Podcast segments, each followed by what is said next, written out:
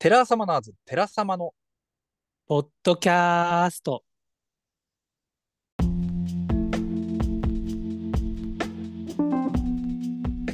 はい、というわけでスタートいたしました。テラサマのポッドキャストでございます。皆様ご無沙汰しております。よろしくお願いします。よろしくお願いします。はい、えおー、願いし階ます段師のお手元でございます。そして、怪談作家の夕暮れ海遊です。よろしくお願いいたしお願まいす。しまはす。いい、はいはい。かいさんも今日も元気ですね。や、もう、もう元気100倍。無理してるね。まあまあ元気ですけどね。まあまあですかね。まあまあまあまあがちょうどいいですよね。はい。はいうんあのタモリさんというかね、コージー富田さんも言ってたんですけど、モノマネの。はいはいうんもうちょっと見たいなっていうぐらいがちょうどいいって言ってましたんで、あの、ほどほどがいいんです。そうそう、ほどほどがいいんですよ、これ。 ね僕のローテーションぐらいが、具合が一番いいんです。そう意外とね、こう元気に、どうもーなんて言われてもね、誰でしょうちょっとこう疲れちゃうかもしれないんで、そのあたりは、かゆさんのテンションがちょうどいいかもしれないということで、はい。まあ、あのー前回の配信が実は5月12日ということで、ああ、早、早いですね。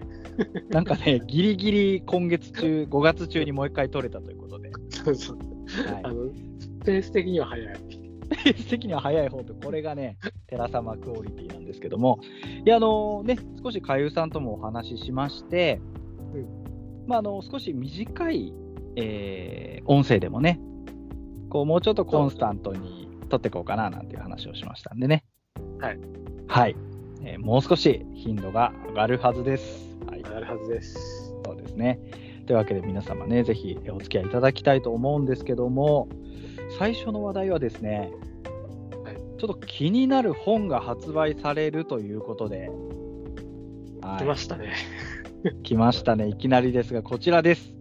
竹書房文庫さんより、実話怪談、怪奇島ということで、出ます。出まい、しやた。ーもう出ました。ともう一部書店では売ってるとこ見えたので、本当は明日発売の公式では。はいはい、フラゲってやつですかはい。ななるのほど。で、うん、一部もう手に持ってる方はいらっしゃるのかな。おほほほほほ。うん、なんかまるで憲本をもらったような感じの口ぶりですけど、かゆさん、そう何ですかこの本に関係してるんですかあの、じ実は僕、参加してるんですよね。 おめでとうございます。もう耳にタコができるぐらい聞いてるんじゃないかな。いやいや、本当にね、あの告知と反省はいくらしても構わないって、うちの死んだばあちゃんが言ってま したんで、ああ、これね、それ、もう本当いい言葉ですけど、僕もちょっはとい座右の銘にしたいな。いやーね、これはどのような、えー本なんでしょうか。そうですね、あの、まあ、実は怪談怪奇島って、もう名前の通り、うん、まあ、日本のこう島々に隠されたまあ近畿とかね、もう怪談とかをこういろいろな作家さんがまあ集めて、まあは一ついにまとめたっていう、まあえーうーんそうですね、まあアンソロ本なんですけど、うんうんうんうんうん。はいまあ、今回僕も4話ほど、まあ、 4話ごさせてはい、ごさせていた本だ場っいてて、よっぽどですよね。まあ、僕そうそうですねあの、今まで1作、2作とかが多かったんですけど、まあ、今回はい4話、あの送らせていただいて、まあ、OK もらったんで、もうありがたいことに。なるほど。うんあの、ほえー、かゆさの強調というと、樹齢不動産以来ですかそうですね、樹齢不動産、あれいつだ、11月の終わりぐらいに出た樹齢不動産以来です。あれ、半年も前でしたっけ、あれ。うん、結構もうね、半年ぐらい経ってますね。あ、意外と経ってますね。うん、うん、でも、4話も収録されてるのって、かゆさんぐらいなんじゃないあ今回はい。いやいやいや。やいやいや、もうあの、他の先生方も、はい僕以上にたくさん書いてらっしゃるので、なるほど。例えばね、あの、沖縄怪談で有名な小原さんとかね。そうですね、小原さんとか。はい。とか、とか。あと、まあ、同じマンスリー勢だと、月の砂漠さんがメインで、あ月の砂漠さん。ん。はい、書いてらっしゃってるんで、うーん。僕もね、ま、負けないように今後頑張ろうかなと思ってるんですけど。なるほど。あ、マンスリーメイトというか。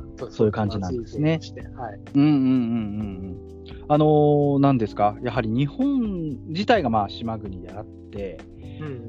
そしてまあ、例えばね、こう、伊豆諸島だったりね、いろいろそうですこねう、島っていうのはありますけども、なかなかいろんなこう風習だったりね。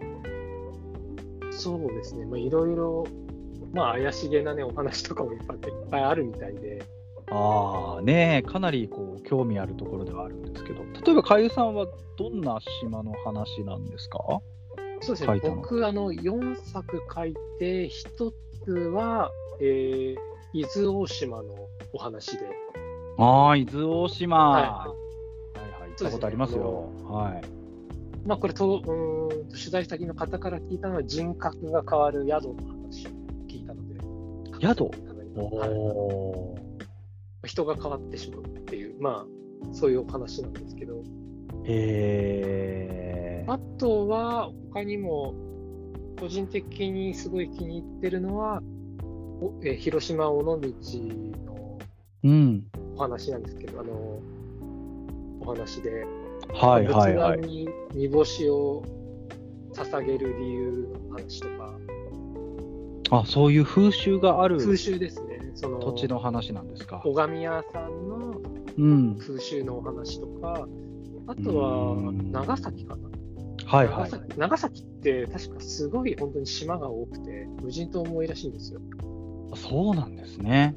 そうそう、それで、そでも個人所有の島もあるらしくて、うんうんでその個人所有の島が楽園って言われている島があって、まあ、そこに移へー住した人のお話。やはり少しこう、不思議だったり、そんな現象に遭遇するわけですか、そそうそうの移住した人が。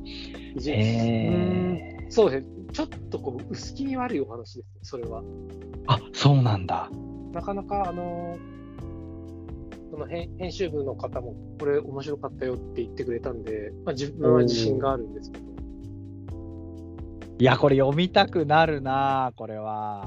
そうですねあとは、まあ、もう一作は、えーはいまあ、沖縄のお話なんですけど、ちょっと島名はちょっと詳しくは言えないんですけど、はいはいまあそこのお話、神様のお話です。あーまあ、沖縄はまた独特のね文化圏というかあの歌きなんかもいっぱいありますしねそうそうこう神様の島々って感じですもんね。まさに歌姫のお話なんですよ。へえ歌姫のお話なんで、まあ、なかお手元さんはもう勘が鋭い。はい。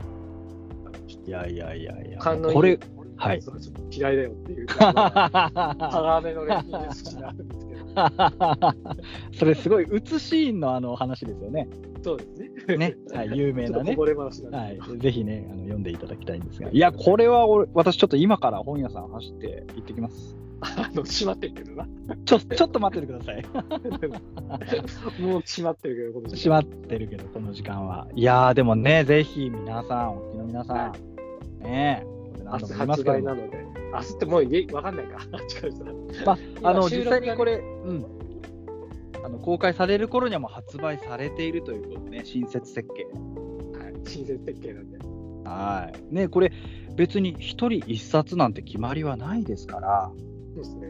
あの、ね2冊も3冊も買っていただいたら、あの、僕らは喜ぶっていう。そうですよ。で、海遊さんにもし街でばったり会ったらね、サインなんかも書いていただけるということで。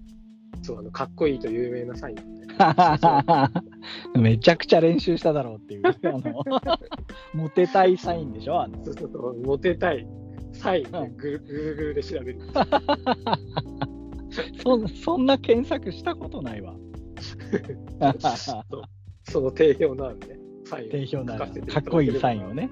はいあぜひーはい、ぜひぜひね、あの海木島、はぜひとも皆さん、お買い求めいただければと思いますので、よろしくお願いします。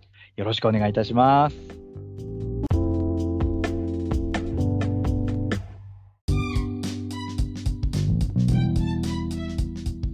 例えば、あの、お手元さん、はい、 5月27日、なんかあったんじゃないですか。はい、はい、あのー都市会というイベントがですね、会談イベントがございまして、はいはやい。らせていただきました。おー、都市会。あえー、都市会って、そのテーマ的にはどんなものを今回はですね、中央線会談という副題がついてましおて、ーはい、あの JR 中央線というですね、はいはい。えー東京駅から、えー新宿、吉祥寺なんかを通ってこう高尾っていう西の方まで行く高尾山の高尾ですね。はいうんその電車にまつわるこう会談をテーマにゲストの方とお話ししましたね。ああ、ちょ、ゲストは。はい、えー今回ゲストがですね吉田裕樹さんとあー、ビッグネーム。川名真理子さんということでもうビッグネームですねもうあこれね。またビッグネームですね。はいまあ、あのもともとその私と、えーうん熊部屋さんという方と佐伯翼さんという方が、まあ、共催そうですね、はいうんうん3人でであのゲストの方お二人お呼びして5人でやった感じになるんですけどもあもともと吉田さんも川名さんも八王子出身の方でーあ、そうなんですね。そうなんです。もともとその中央線にはゆかりのあったお二人で、あえーしかも吉田さんは6月にまさに中央線会談と本を出すらしくてですね、お竹書房さんの方から。はいはいでしかも川名さんは、え5月の半ばにですね、四谷会談に関する本を、ーうん。まあ、中央線にも四谷駅に止まるんですけどね、まさにはい四谷会談あといりうますね本を上司したばっかりだったので、もうまさにうってつけのお二人だったといそうですね、ぴったりなテーマでしたね。そうなんです。いや、緊張しましたけどね。いやー、緊張しますよね。はい。いや、もうね、都市会が2回目なんですよ。ああ、そうです。昨年の年末やってました。そうですね、ちょうどクリスマスにいたこ28号さんと西浦和さんお呼びして、その時はオールナイトでやったんですけど、ああ、はい。また違うこうゲストのお二人なんで、また違う種類の緊張感がですね、そうだあ。りましたよ。はい。でもあの、例えばか川名さんなんか面白い方ですね。あそうなんですか。独特のオーラを、ああ、まあ確かにすごい。うんはあります独ね。独特のペースというかね、はい世界がある方で面白かったですよ。あーあのおうん。かゆさんはあの川名さんの作品なんかはよく読まれるんですかあ、僕、あのーまあ、著書いくつかまあ読ませていただいて、はい。はいはいなね思い思い入れがすごいあるんですけど、実は。あそうなんですか。そうなんですよ。あの、まだ階段最強戦とかもやる前、その、やる前っていうのは、それがそ発足されるちょっと前かな。となるともう2010年代後半とか。そうそうそうそう。それねぐらいの時に、僕、別のアカウントで活動してて、まあ、全く階段関係じゃないんですけど、はいはい。で、前からその、まあ、階段自体は好きだったのは、まあ、ちょっとあのお手元君も知ってると思うんですけど、はいはいはい。それで、菅先生の本は読んでたんですよ、ちょこちょこちょこちょこと。あそうなんですね。そう、それで、ツイッターで川野先生を見つけて、うん。でいても立っても入れなくて、すいません、僕の怖い話聞いてくださいって言はって、そはれでい。初めてあのお電話で取材してもらったっていう、それが思い入れがあって、思い出というか、え、じゃあ、かゆさんは川名さんにこう、まあ、ある意味、階段提供したというか。そうですね、まあ、ただそれが、まあ、どどういう形になったかは分からないんですけど、本当僕も全くそういう会談の活動とか一切してなかったんで、ただただそのお話しして満足するだけみたいな、あでも取材は受けたというような形ですよね。すすごいなんかやっぱり、うーん、温和な方で、ね、お話もすごい上手くて、ねあすごい素敵な方だなと思って、僕、その時すごいあの馬鹿げた名前でこうかお話しさせていただいてるんですよ、え。どんな名前だったんだろ ペンネームがね。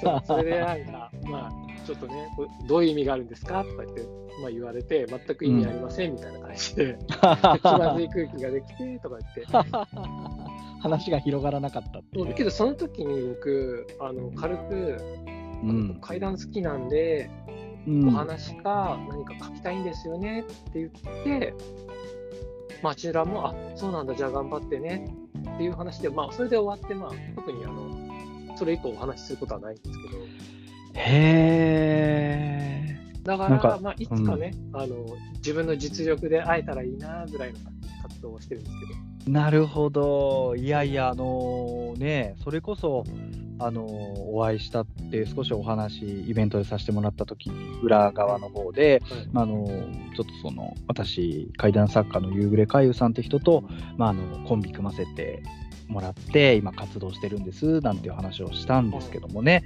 はい、いや、まさかそんなエピソードがあるとは思ってなかったので、そうです、まあね、当然、川野先生の僕の前のペンネームだから、わ、うんわからないんでね、あそっか、同じ人だとはね、でもほぼほぼね、わからないじゃないですか、だから、じゃあ、それから直接もお会いしたことはないということで。ないので、えー、なんだ、そんなドラマがあるなら言ってくれればよかったのに。うん、ああ、そうなんですね。なんかね、こうやっぱ川名さんってすごくのんびり、のんびりというか、こうゆったりお話しされる方なんですけど、はい。やはり話し始めると場がピシッと締まるというか、なんかみんなこあーう、聞こうっていうオーラに、いるんだ。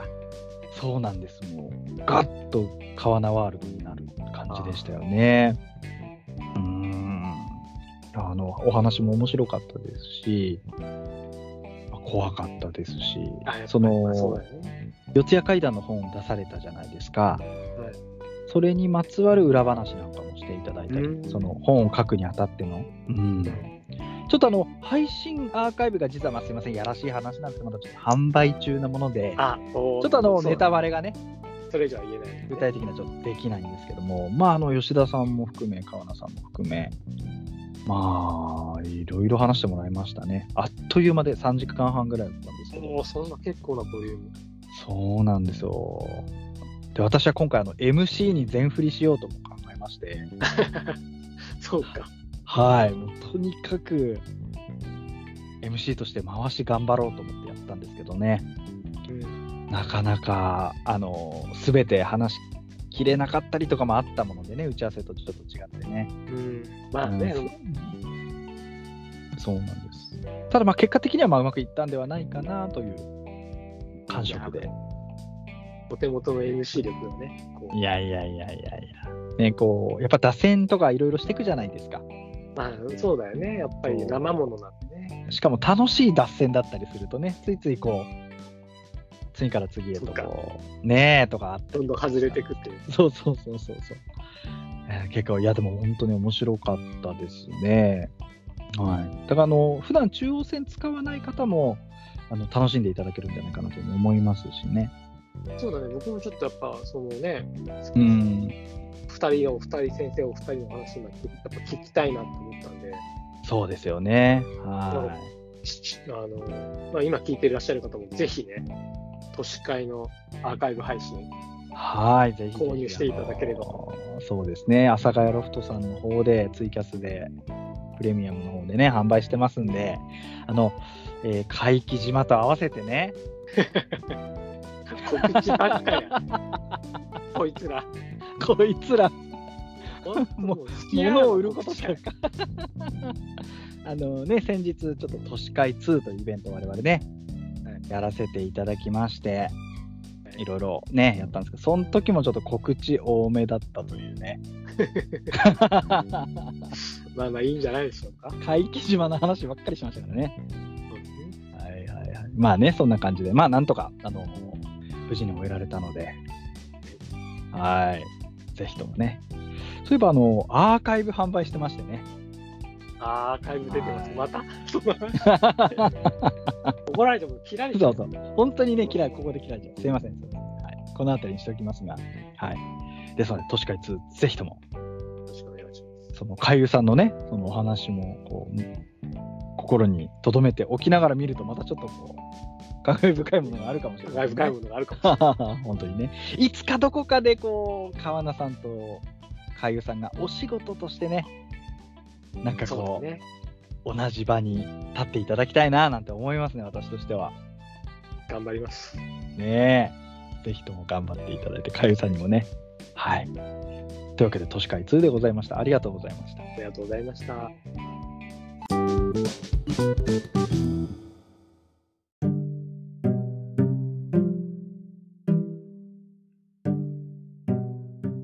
お便りのコーナーあお便り。よーというわけでございまして、結構久しぶりのね、お便りコーナーになってしまったかもしれませそうだねんだいぶが。久しぶりですよ。はい。というわけでね、またあのお便りいただきました。ありがとうございます。ありがとうございます。はい、えー今回もね、ちょっと紹介させていただきたいと思います。はい、えーでは早速ね、行ってまいりますねうん。ひよこ豆さん。あうんはい、お手元さん、夕暮れかゆさん、こんにちは。こんにちは。初の寺様プレゼンツ、死に臭いお疲れ様でした。はいありがとうございます。そして大盛況おめでとうございました。あ、いらっしゃっていただけた感じですね。はい。え昨今、今。怪談イベントは多数開催されていますが私が初めて生で聞いた怪談は古典落語の「死神」でした、うんえー学生時代フラッと入った寄席でたまたま聞いて怖いし面白いしで当時落語にハマったきっかけでもありましたうんお二人は今語り手側でもありますが初めて生で聞いた怪談は誰のどんな話かだったか覚えてらっしゃいますか初めてじゃなくても、えー特に印象的だったという怪談師さんがいましたらぜひ教えてくださいということでなるほど初めて初めてか。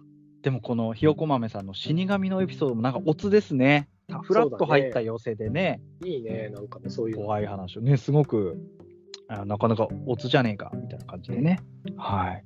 どうですかあの、かゆさんは、こう生で聞いたとか。生でか。ははそのお金を払ってその階階段をとかそういうのを僕本当にここその去年去年が初めてぐらいでい。うんうんうんだからその頭に浮かぶっていうのはないんだけど初めて他人っていうか自分以外というかねそういう聞いたのは語りを聞いたのはおもうベタベタなんですよおばあちゃんですすみませんうん。なるほど、そういう感じの。なるほど、そおばあちゃん。そう。おばあちゃんめちゃめちゃ階段うまくてあー。いいそう話。で結構あの沖縄僕田舎なんですけどはい。あの沖縄の、まあ、結構まあ自然が多い場所で、うん。そこで台風の日に停電して、うん。蚊帳の蚊帳の中にうんちょっとこううっすらライトつけて、うん。外のさ、もう暴風が聞こえる中、その語ってたおばあちゃんの姿が本当に怖くて、えー、すごい、その、雰囲気たっぷりですね。そうたっぷりで、それが僕の中で本当に最強、最強位だったっていうね、うちのおばあちゃんが。はあいい話、うちのばあちゃんが最強位っていいですね。 そう。その話では、あなんかね、ちょっと一番印象深いのが、うん。その家の外が、あの、ちょっと丘になってまして、はいはいはい。で、結構そこに公園があるんですよ。う結構ん。ね、下の方、海の方を見下ろせるんだけど。うんで、そこがやっぱ当然ね、物がないから風が強いんですよ。うん。はいはいはい。それで、まあ村なんですけど、うん。地元の村の人がそこを歩いてて、台風の日日うんに、暴風でう。んまあこれはうもうん完全にさ、まあ捜索に近いんでしょうけどね。うんうん。その時に何かこう大きな、ね、このものが風に飛ばされてきたって言うんですよ。うんうんうんそれで、それでその時に上半身にぶつかって、うん。はい。上半身と下半身が、ね、割れちゃう。うん。で、割れて、けど、その人、気づかずに下半身だけ歩いて、家の前に着いた途端に、バタって下半身が倒れたっていう話をそのおばあちゃんがしてくれて、ちょっとそトれムがとね、トムとジェリーみたいな話ですけど、ででも、そうあそれがね、なんかね、台風の日だから余計怖くて。あなんか物飛んできたりとかね、風でそうありえでるなんか。す外にドンドンドンって聞こえた時にさ、まあ、下半身のやつが来るはずなんだけど、うんなんかそれがなんかドア叩いてんじゃねえかなとかさ、そういうこう想像して、あなんかあ、それがすごい怖かったですね。なるほどね。やっぱり僕はうんね、そういうこうしかもこう幼少期だったりするとなおさらねそあの倍増されるじゃないですかそのイメージが。う、イメージがね、想像力豊かなんで、うーん。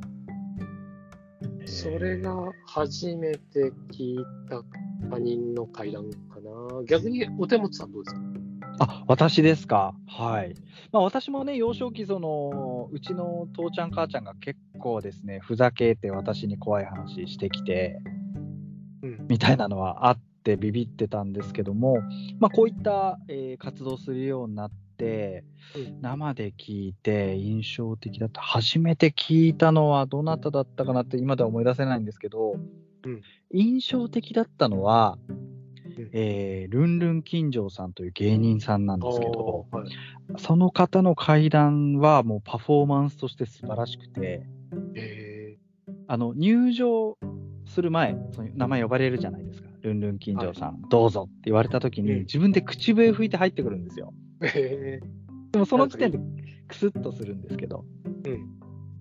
でもそうやってお話し始めて、最初、すごくこう場を笑わせてくれるんですよ。はい。でそこからスーッとどんどん怖い話になっていって、その話がめちゃくちゃ怖くて。おーその緩急がすやっぱり芸人さんだしすごいなっていう記憶はありますね。やっぱプロの方の語りってこう、すごいスルスルと入るし、ほんとそうだと思います。す。うんぜひねそのなんだろうな YouTube とかで怪談語ったりはたまにしてる方なんですけど、ぜひ金城さんを生でね、そのライブの中で聞いていただきたいなと私はずっと思ってるのでいつか自分がやるイベントで金城さん呼びたいなとは思ってるんですねあおそれはいいお声がけしたいなとはいちょっと夢なんですよねうん。うんそういう笑いと怖さの絶妙な振り幅が、いいもん聞いたな、みたいな感じ のね、そのすごく勉強にもなりましたね、あれは。勉強になるね、それはね本。当にね、そう、ただ怖い話だけ淡々としていくっていうのももちろんありなんですけどね。うんはい自分は逆にそういう金城さんみたいな語り手になりたいなってその時思いましたね。そうだね。こうどんな方向からでもこう攻めることができるっていうのは、ねえいいよ。はい。という感じでしたね。はい。いや、でもいいですね、そのかゆさんのお話もね。ああねう。んうちのばあちゃんが最強位って、なんかね、こう小説、小説になりそうなタイトル。それそれでどうですか、小説書いたらいい。 やばい よね。僕の許可まずもらわないとね。僕のパパはプロレスラーみたいな、そういう感じですけど。はい、というわけでございまして、実はあのひよこめさん、もう一ついただいてまして、ちょっとお話しさせていただいていいですか。はい、えっ、と、前回の放送、まあ、前回といっても、こう前の前かな、お便りの時うんに、一物階段のお話があったと思うんですけど、覚覚えてますか壁に。一物が並んでるというですね、うん。土着層女子さんでしたっけそうそうそう文豪のね。、文 豪のね、その方があって、えー一物怪談の話で盛り上がっていたので、私が子供の頃トラウマになった一物一物の話を聞いてもらってもいいでしょうかということでみんな一個ずつあるんだね。 そんなに多くないはずなんだけどね、一物怪そう談っ思てうんだね。よね。はい、えーいきますね。私が多分中学生の頃だったと思います。ある日の昼下がり、やることもなく暇つぶしでテレビを見ていたのですが、面白そうな番組をやっておらず、適当にザッピングしていました。実家のテレビは BS も契約していたので、BS のチャンネルを回していると、何のタイトルかもわからないし、どこの国かもいまいちわからない洋画が放送されていたのです。はい、3人ぐらいの女性たちがケタケタと大笑いしながら、あの浮気症の男をどうやって懲らしめてやろうかという話し合いをしているシーンでした。まず男を、えー薬で男を眠らせ、寝ている間に全裸にし、男の手首を縛り上げ、男が目覚めた後でに一物をナイフで切り取って、最後にはその一物をミキサーでミンチにしてやるおという話でした。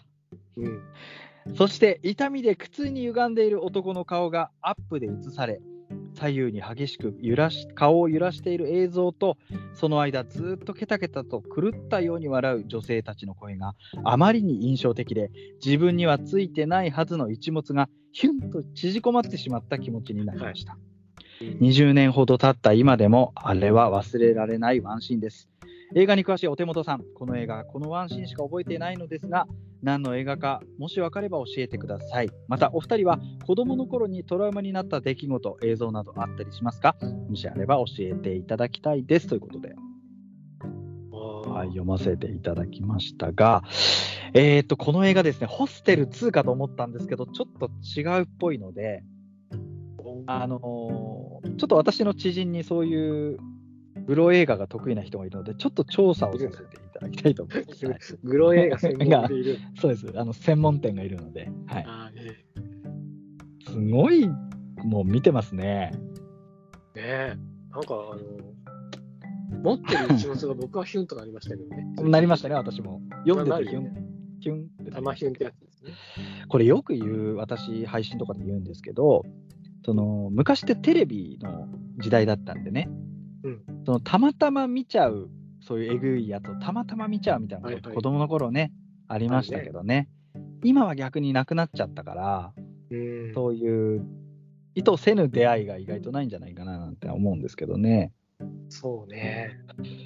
いやね海部さん先ほどそのおばあちゃんのね幼少期の話していただきましたけどなんかトラウマになったものとかってあるんですか僕ね、あの、一時期、小学校の時なんですけど、はいあの、ラムパンとミートソース食べれ、ミートソーススパゲティ食べられなくなったことがあって、ジャムパンとミートソース そう、スパゲティがえ、なんで食べられなくなった。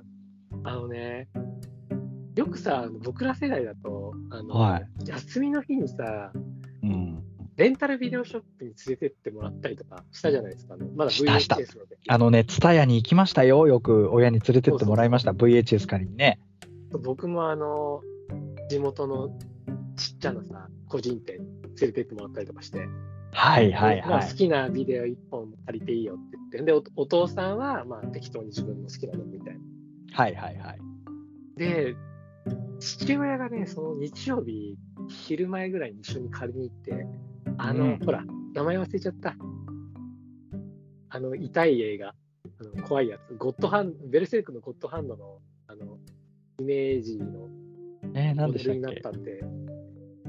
やつ痛い映画あの、いやホラー映画ですかうん、ホラー映画で。ヘルレイザそうそう、ヘルレイザーだ。ーワンはいはいはいはい。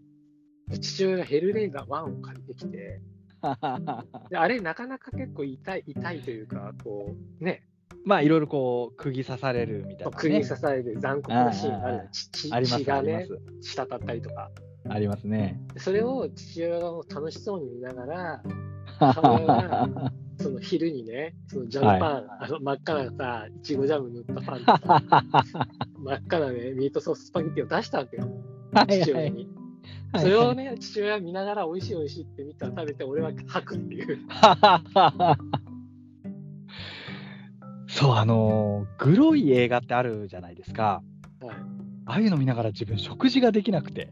なかなかできないでしょいや、苦手なんですよ、自分グロが。うんその結構ね、人体破壊とかそういうのが。なんてだからあれ、ねえ、ああいうの見ながら食事できる人すごいなとは前々から思ってるんだけど。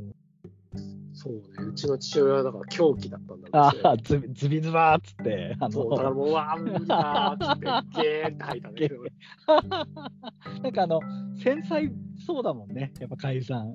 そうそういったちょっところをね繊細だから、うん。感受性が強いから、あのんか必要以上にダメージ受けちゃいそそう。だからね、まあ、ホラー映画は好きなんですけどう。、うんうんなんかあんまりこう、なんていうの、こう、人をこう、痛めつけるようなのは見たくないみたいああ、うんそうですね、確かに。痛いのは嫌ですよね。 な。階段書いてるくせにね。あははでもあんまりさ、こう人体に釘を刺したり、なんかうん鍵鍵フックで釣り上げたりとか、そそうそうそうういう階段はないからね、さすがにね、ゴア階段。そういうのはないですからね。あそあれぐらい今は大丈夫なんですかあ今はもう大丈夫です。食べ食べられるよ。ミートソース も。ミートソースもズビズバーって食べちあゃははははう。こっちも。でもあの当時のビデオ屋のあの一角ホラー映画の一角とかうんうん怖かうんったな、そうそう、怖かったよね。あのパッケージがさ、パッケージがもうね外国のとかそうそうう。んちょっと怖かったですね、うん、いなんかね、結構チープなやつもあるじゃないですか、あの、パッケージうが。ん。あるあそるれ。は悪悪魔の赤ちゃんとかあったあった。ね、なんかそういうのもあってさ、それ見て、なんか怖いなって、けどこれなんて、1も2も3も出てて、すごい出てるなって、はいはいはいはいはい。まあ、そんな感じで、結構楽しい空間ではあったけど、そうですね、あの図書館のね、ちょっと奥まったところにある、あの少年探偵団シリーズの表紙が怖いとかね、怖いね、怖いやつね。当時はよく分からず怖いっていうものがたくさんありましたからね。だよ、ほんとあー、なるほど。トラウマですね。はおいとみちゃんどうですか、はい、私はまず一つが先ほどちょろっと言いましたけど、母親が、うちの母親、不届き者でしてね。おう自分の知り合いの体験談として、うん幼少期の私に、うんあの桜金蔵さんの「隙間女」の話をしたんですよ。 どぎついやつね。パクりやがったんですよ。 はい、はいはいはいはい。のまあ後々ね桜金蔵さんの怪談だって知るんですけど、うんあれ聞いた時本当に怖くていやー、怖いよ。ほんとにマジで。眠れなくなっちゃって。うん。ちょっと今でもその名残か分かんないですけどちょっとでもこう襖の隙間みたいなの開いてたりするともう閉めたくなりますね。うん、けど、なんかねなんかちょっとトラウマがね。そう、半開きのドアがダメなんですよ。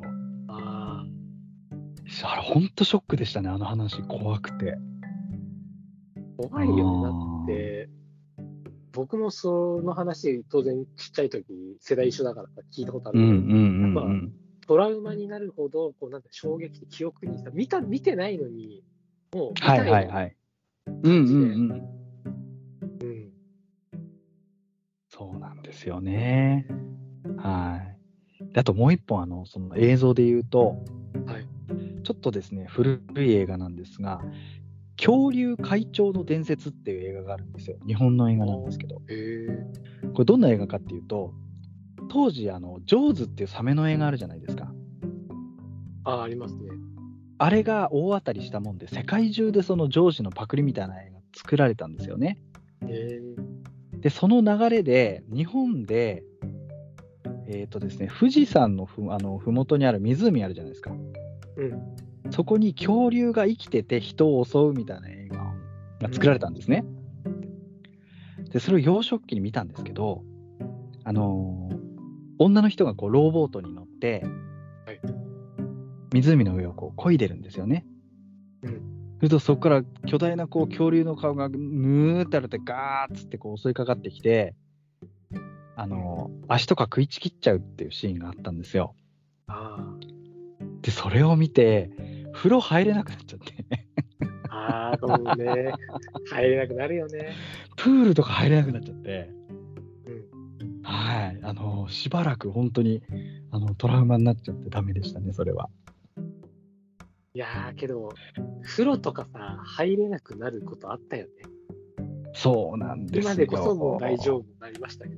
はいうん、本当ダメでうん僕はあの、高校1年ぐらいの時に、高校生うん何年生か忘れて、うんリング、リングが流行って、あの、え映画のね、出たそう、であのね、さ貞子がさ、こう出るところ、ーあのテレビブラウン管のテレビから出てくるんですよね。そう、あ出れ、た当時、当然 VHS のビデオで見て、うん、で、あのシーン見た後、やっぱ風呂入れなくなって、あお風呂に入れなくなったんです ね。そう、んで、洗面台で頭洗って、うちの弟が後ろを見張ってた。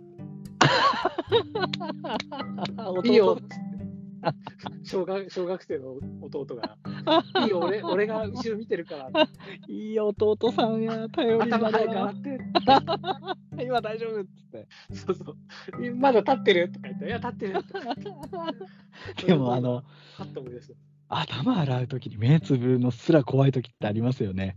あるじゃんほんとあるわかるすごいわかるそれ。 それが今ちょっとこうファッて浮かんだのあ私もリング初めて見た日は怖すぎてうんあの部屋にあったテレビを逆向きにして寝ましたから。 出てこで貞子出てこれないほんとショッキングでしたねあの映画ね。あれはね怖かったなぁテレビから出るってどういうことやねありえないですよねもどっからでも出てこれちゃうっていう。ねあーいやー、懐かしいな。あの、海江さんは江ノ島水族館って行ったことありますあ僕はないんですよね。ないんですか昔ですね、江ノ島水族館に大吉くんっていう巨大なゾウアザラシがあーいたんです、プールでショーとかやって。うん。で、その大吉くん死んじゃって、寿命で。で、どうしたかっていうと、大吉くんを剥製にしてですね、はいその水族館のエントランスにドーンと飾ってあったんですよ。うん。めちゃくちゃ巨大で。あで私、幼少期にこう親に連れられて江ノ島水族館ワクワクで行ったら、入り口に巨大なゾウアザラシがいて、ドーンと、もうそれがもう怖すぎて、私はそこから、あの、進めなくなっちゃってってことありまーしたね、えー、可愛らしい。めちゃくちゃ怖かったんですよ、その巨大さ、圧倒的な、なんかこの、ダメでしたね。いまだにちょっと思い出すと怖いぐらいのゾウアザラシ相当でかいもん。でかいです。で、いまだにちょっとなんかね、脳内保管されちゃって怖いんですよね。ああ、思い出としてね。そうなんです。だから、それもトラウマですね。あみんないろいろトラウマありますね、トララウマ引ねっ。張り出せばね。ね。うんでもし、お聞きの皆さんもなんかトラウマ話なんかあればね、それも送っていただだいてもという感じでございます。はい。はい、ひよこまめさん、ありがとうございました。ありがとうございました。我々もついついね話し込んでしまいましたがえ続いてちゃんぼさんはい、えー、寺様のお二人こんばんはこんばんは早速ですがお二人は辰木亮先生の「私が見た未来」をご存知ですかああ、有名なね。ダイアナ妃の事故や3.11の予知夢を見た漫画家ですが本当の大災難は2025年7月に起きると言われています他の有識者も2025年が本当にやべえよと言ってますなので私はダイエット中なのに明日死ぬかもしれないと思いカツ丼を食べたりしてい ます、はい、意志が、意志が弱いね。意志が弱いですね。はい。私は昔よく金縛りに遭っていた時期がありました。慣れていたのでそのまま寝ることが多かったんですが、ある日、えーその日も金縛りに遭いました。その日、私が見えたものは、まあ、夢かもしれないんですけども、何か小動物の四季、四肢ですかね、がちぎれん、血をバケツでぶっかけられるようなイメージでした。金縛りが解け、嫌なものを見たなぁとひたし久しぶりにゾッとしたので当時の彼に電話してすぐに来てもらいました彼にそのイメージを話すと彼は「あそこの道路で猫が引かれてたよ」と言いました本当に怖かったですお二人は夢と現実がリンクするような経験はありますかまた2025年に向けて何か備えはしてますかということであー夢と現実のリンク現実リンク。そうーう。んああ、なかなかないな、僕は。そうね。あれ、これ、寺様のポッドキャストかな前、その、夢でしか会ったことない女性っていうのがいて、はいはい。謎なんですよ。すごあーい言でっ、てた綺麗で、うんうん私はその人に多分恋をしてるんですけうどん、あー言ったね、言ってたね、その話。ねえ、しましたよね、多分ね。あと、クラスメイトが夢に出てくると、その子好きになっちゃうみたい な。あの、思春期にあるあるな話。そうそうそう、学校行くと気になっちゃうみたいなね。そういうのありましたけど、そういう予知夢みたいなの私はないかな。チームか、予知夢はないかな。まあ、ほんのりしたものでもね。ううーん。んデジャブはありますけどね。デジャブか。あこのあと、例えば、かゆさん、こういうなっていうのをを見たことがあるような気がするっていうか。おー、うん。新手のスタンド使いみたいですね、それね。そうですよね。なんか、新手のスタンツ使いです、本当にね。こいつ、みたいな。予知夢ね。夢と。かゆさん、夢見る方ですか僕はあの眠りがめちゃめちゃ浅いんで、毎日見てるんですよ。あ、じゃあ何かしら見るんですね。そうそうそうそうそあーそれは怖い夢だったり、いろいろですう。か怖い夢だって何年も、もう、なんつうの、面白い話とか、その高等無形な夢も見うる。ん。高等無形な夢も見ますね。ほ今う日今日見たのだと、まさに今日。金縛りに会いまして、え、かよさんって金縛り会う人なのあ、会うんだけど、へえおと実家の弟の部屋で寝てたんですよ。はいはい。で、か金縛りにあって、で、天井から女の人が出てきたんですけど、は僕、一生懸命、あ、はい。おっぱいおっぱいってずっと言ってて、その人に 対して。いや、本当し思春期、思春期なんじゃないかなって思ったんですけど、僕一生懸命なんかおっぱい、おっぱいってずーっともう本当ずーっと言ったら、すごい呆れた顔してその女が消えるっていう。何それ、除霊、新しい除霊なんじゃないそれ。うんなんかね、暗闇から出てきたんですよ。怖いですけどね、そこだけ抜き出すと。僕の、僕がこ、僕が怖いですよね。このおっぱい。うん。こので本今度、話を聞くと、かゆさんが怖くなってきたっていう。当なんかよっぽど欲求不満なんじゃねえかなって思っ思ったっていうおオチなんですけど、え、あのーその女性はか、天井から出てきた方は、たわわだったんですかこのね、なんかね、ちょっとこう、対対象ロマン的なね、ほ服装の、なんていうんだろうう、ハイカラさんが通るみたいな。あのそういう時代の、ああいう感じの。の女の人がいるなだからそういうね、胸のサイズもわかんないんですけど、その人がね、天井から出てきて、まあ、こぶれはらまあ、下がってたってことそう、ぶら下がってた。怖こっれはあくまでもこう、多分夢なんで、僕のその、なんつうの、あの、なん夢うつつな。うんうんうんうんうん。だから、こう何かしらのレイゲーションとか一切そうではないんだけど、あくまで夢であると。夢だね、あれ。大正ロマンの幽霊が出てきて、おっぱいと言ったら撃退しました。前をずーっと言うっていう。くだ、本当くだらねえなって思う。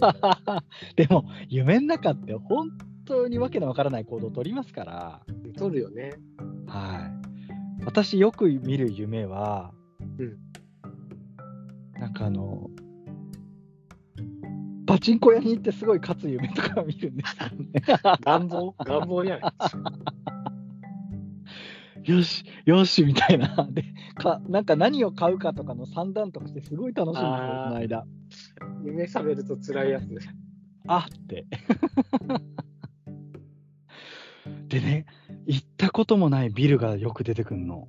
あ1階から何階までずーっとそのパチンコホールで、その建物は。で、なんか、隣の建物からスタートするんですけど、その隣の建物からそのパチンコホールの建物まで絶対に直接行けなくて、うんめちゃめちゃ遠回りをするの、毎回。あ。うん。なんなんだろう、やっぱ不思議ですね。何なんだろうね、そんで。じゅ行ったこともないビルが出たりとか。そうなんです。で、それがふなんかね、たまに出てくんの。あ、またここだって思うんうですよ。ん。そういえばあそこだったなって起きてから思うんですけど、不思議ですよね、夢ってね。夢ね、やっぱ夢の階段とかもいろいろあるじゃないですか。ありますね。うん。だからやっぱ、やっぱ面白いよ、それ。人の夢を聞くのが好き。うん私も好きです、結構。なんね か、とんでもない、こう、なんていうの、ぶっ飛んでんな、みたいなのあるじゃん。え。あるあるある。とか、意外にリアルすぎてとかね。で、それこそ、さっきの現実にリンクとかもあるし。あるからね。うん。いや今度、夢特集もしたいですね。そうですね。ね皆さん読んでぜひぜひ見、たあの、ぶっ飛んだ夢。お便り、夢で、ぜひお願いします。はい。はい、お願いします。あと、2025年どうですか、あかゆそうさかんは。えだってもうすぐじゃん。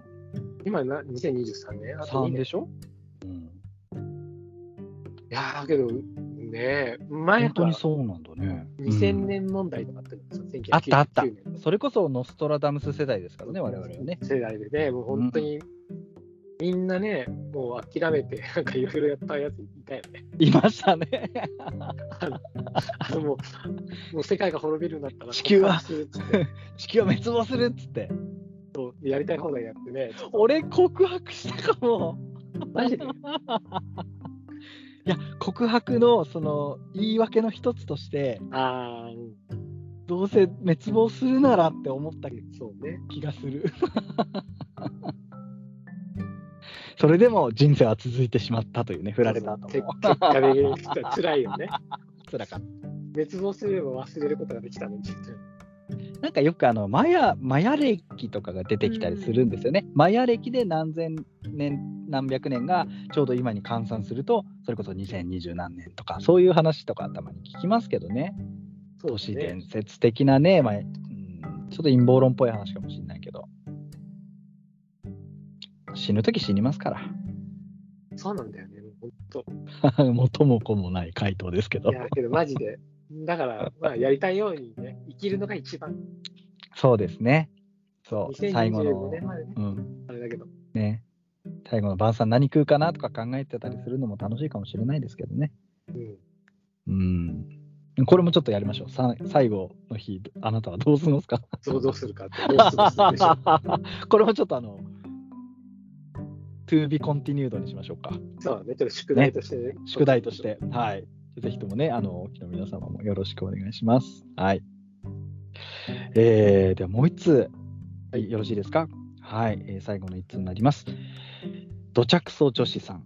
ああ、この文豪また来たな。はい、えー読ませていただきます。 長えな。長いか。まず読ませていただきます。はい。えー、ナイストゥーミーチュー、と着クソ女子です。近年グミが流行ってるらしいですね。果汁グミ、ピュレグミ、コロコロロなどの柔らかいタイプだけではなくて、ハリボー、ベタグミみたいペタグミみたいなハードタイプもお店で並んでいます。ASMR 界隈では、頭位がついたグミの咀嚼音が気持ちいいと、グミッチェルというのも人気だとか。うん、最近聞いた話なんですが、グミのお化けがいるそうなんです。国のたお手武田くん、彼はタッティっていうあだ名なんですが、タッティが経験した話です。えータッティは40歳の子供部屋おじさんで、まあ、子供おじさんっていうんですか、はいえー年のせいか、足先、指先が冷え始めて、台所に行って、ホットコーヒーでも作ろうと部屋を出たんですって。タティの部屋は2階で、台所は1階。階段の小さい豆電球だけついている状態で、ほんのり薄暗い廊下を歩いた。両親を起こさぬようにそーっと歩いたそうですよ。そんな配慮より、ごご両親的には早く結婚してくれる方が嬉しいと思いますけどね。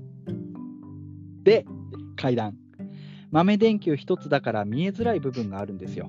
光量も少ない上に古い家の階段ですから段差が高い、えー影が嫌にくっきりしていてゲームでしょぼくれた目で感覚に頼って降りるのは危なそうだなって思ったらしいんです照明のスイッチに手をかけたらプニッ弾力のある感触がしてスイッチを見るとオレンジの丸いグミがくっついてたあれ昼間俺が食べてた果汁グミに似てるな俺こんなとこにくっつけたのかななんて思ったんですって心当たりでもあったんですかね台所で洗って食べようとグミを剥がそうと改めて手を伸ばしたんですってそしたらグミが勢いよくスイッチの正面の壁に飛んだそれから壁と壁を往復するようにまるでテニスのラリーラリーのように角度を変えながらすごい速さで跳ね続けたそのうちに踊り場を越えてしまって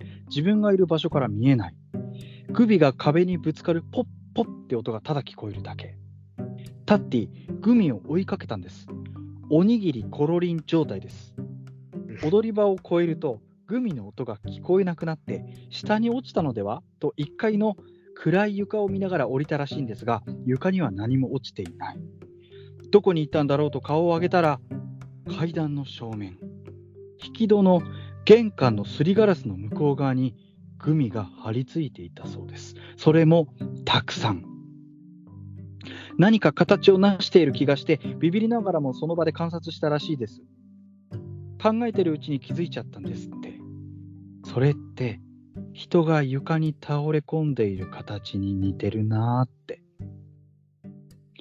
うつ伏せた状態で右手を頭の上に左足を少し折り曲げてよく赤ちゃんがうつ伏せ寝している時のポーズっぽい感じってことはですよ自分の家の玄関の外側にべっちょりと人間が張り付いているような形なわけです。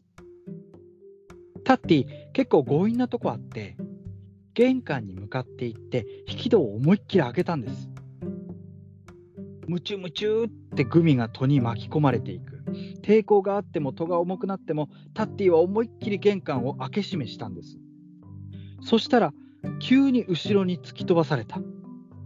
タッキーはそう思ったんですが違ったんですよねタッティのお父さんがシャツを引っ張ったんですお前はこんな夜中に何してんだお父さんが怒鳴って後ろでお母さんが泣きそうな顔をしていた玄関を見ると何もないタッティも混乱してななんか立て付けが悪いして立て付けが悪い気がしてと言い訳してしまったがゆえにそこから強制的にカウンセリングに行く日々を送っているそうです。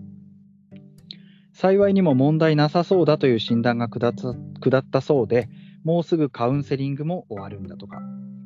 タッティが見たのはオレンジ色のグミだそうですが、よくよく思い出すと、オレンジの中に赤いジュレが入っていた気がすると言ってました。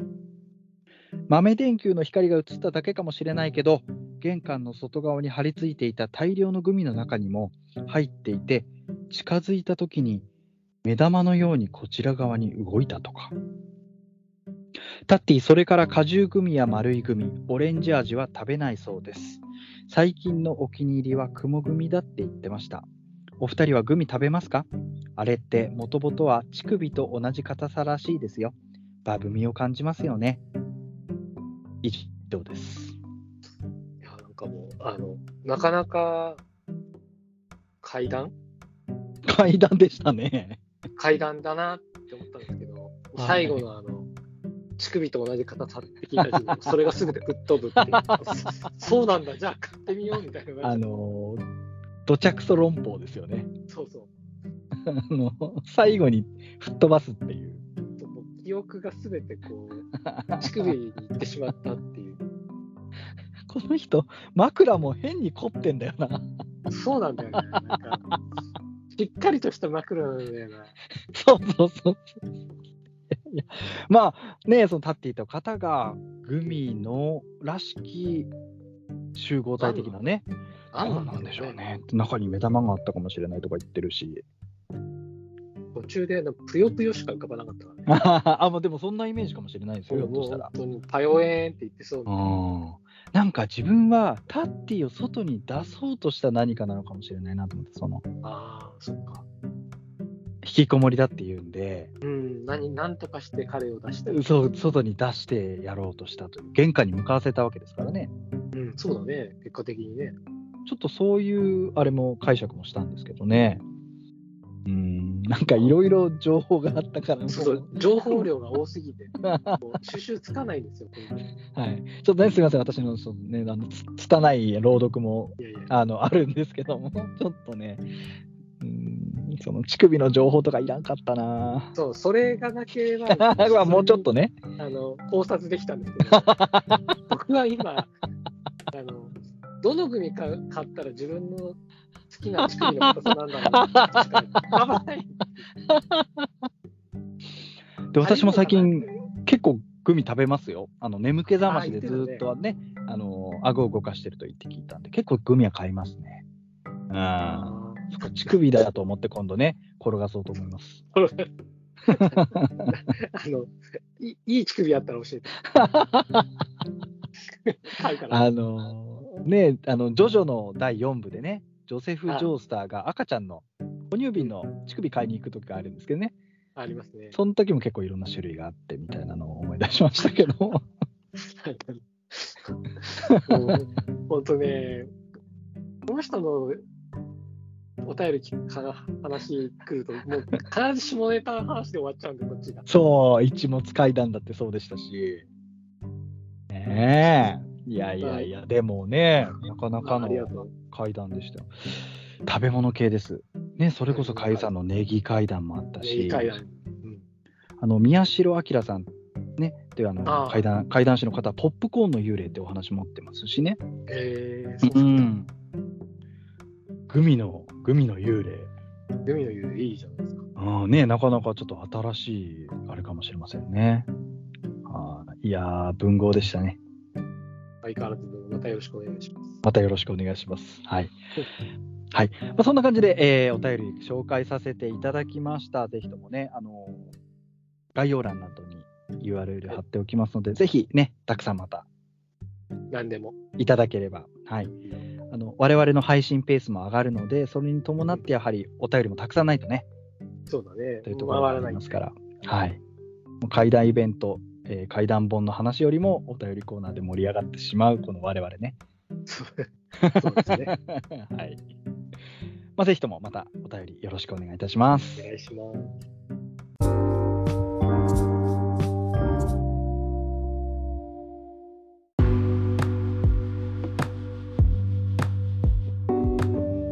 はい、というわけで、今回の配信もね、そろそろ、えー終了が近づいてまいりましたけどもね。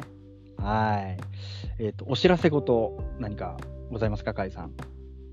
はい、えーまあ、以前も告知させていただいたんですが、はい、 6月24日に、えー高円寺パンディットさんで、まあ、我らね、寺様の2人と、星ボーイズ早瀬さんの3人でね、合計3人であのトークイベントを行いますので、はい。ただね、ちょっとね、お時間がね、ちょっと変わるんですよね。そう、あのーちょっとですね、あのースタート時間が変更になる予定でして、そちらに関してはまたあの我々のツイートですとか、えーパンディットさんの方で告知させていただきますので、もしね、チケット買われた方だったりね、配信買っていただいた方は、ちょっとあのそこだけご了承いただければなと思っております。はおい、願いします。ジューンブライトですからね。十分ブライド。ねえ楽しみですね、本当に。僕もね、あの、は早瀬い。さんに見てもらうために、うんちょっとわざわざ大阪からちょっといただいたものを持っていくんで。おー、楽しみ。なでので私はね、ちょっとこう、呪物に関してあまりこう得意ではないので、お二人のお話、ガンガン聞いていきたいなと思ってるんですけども、はい。まあ、早瀬さんね、皆さんご存知の通り、ああいった方ですから、相当面白いイベントになるのではないかななると。と思うので、ね、で、こちらも配信が今度はございますからね。はいぜひともお買い求めいただいて。ね、現地行けない方は、そうですね。あのおかげさまで会場チケットがもうあっという間に完売ということで、本当、もう本当にあっという間でしたね。びっくりしましたよね。すごいなって僕はやっぱ思ったもん。あのーパンディットの、ね、方と、まあ、連絡やり取りしてた時にいきなりもうあと2枚ですみたいな感じでびっくりしましたねね、すごい、やっぱりね、すごいなって思いながらも、ね僕らも頑張んなきゃなと思ったよね。えそうですね、まあ、今回はねその配信でもご覧いただけるということで、ね、会場だけでなく配信の方も楽しんでいただけるようにね頑張っていきましょう頑張りましょう。はい。えーというわけで、えーお付き合いいただきました。ありがとうございました。寺様のポッドキャストでございました。次はまた近々近々やれればと思ってますので、はい。あの、お便り含めて、ぜひともよろしくお願いいたします。はおい。願いします。というわけで、えー、寺様ナーズでございました。皆様、はいさようなら。こんなさいなら。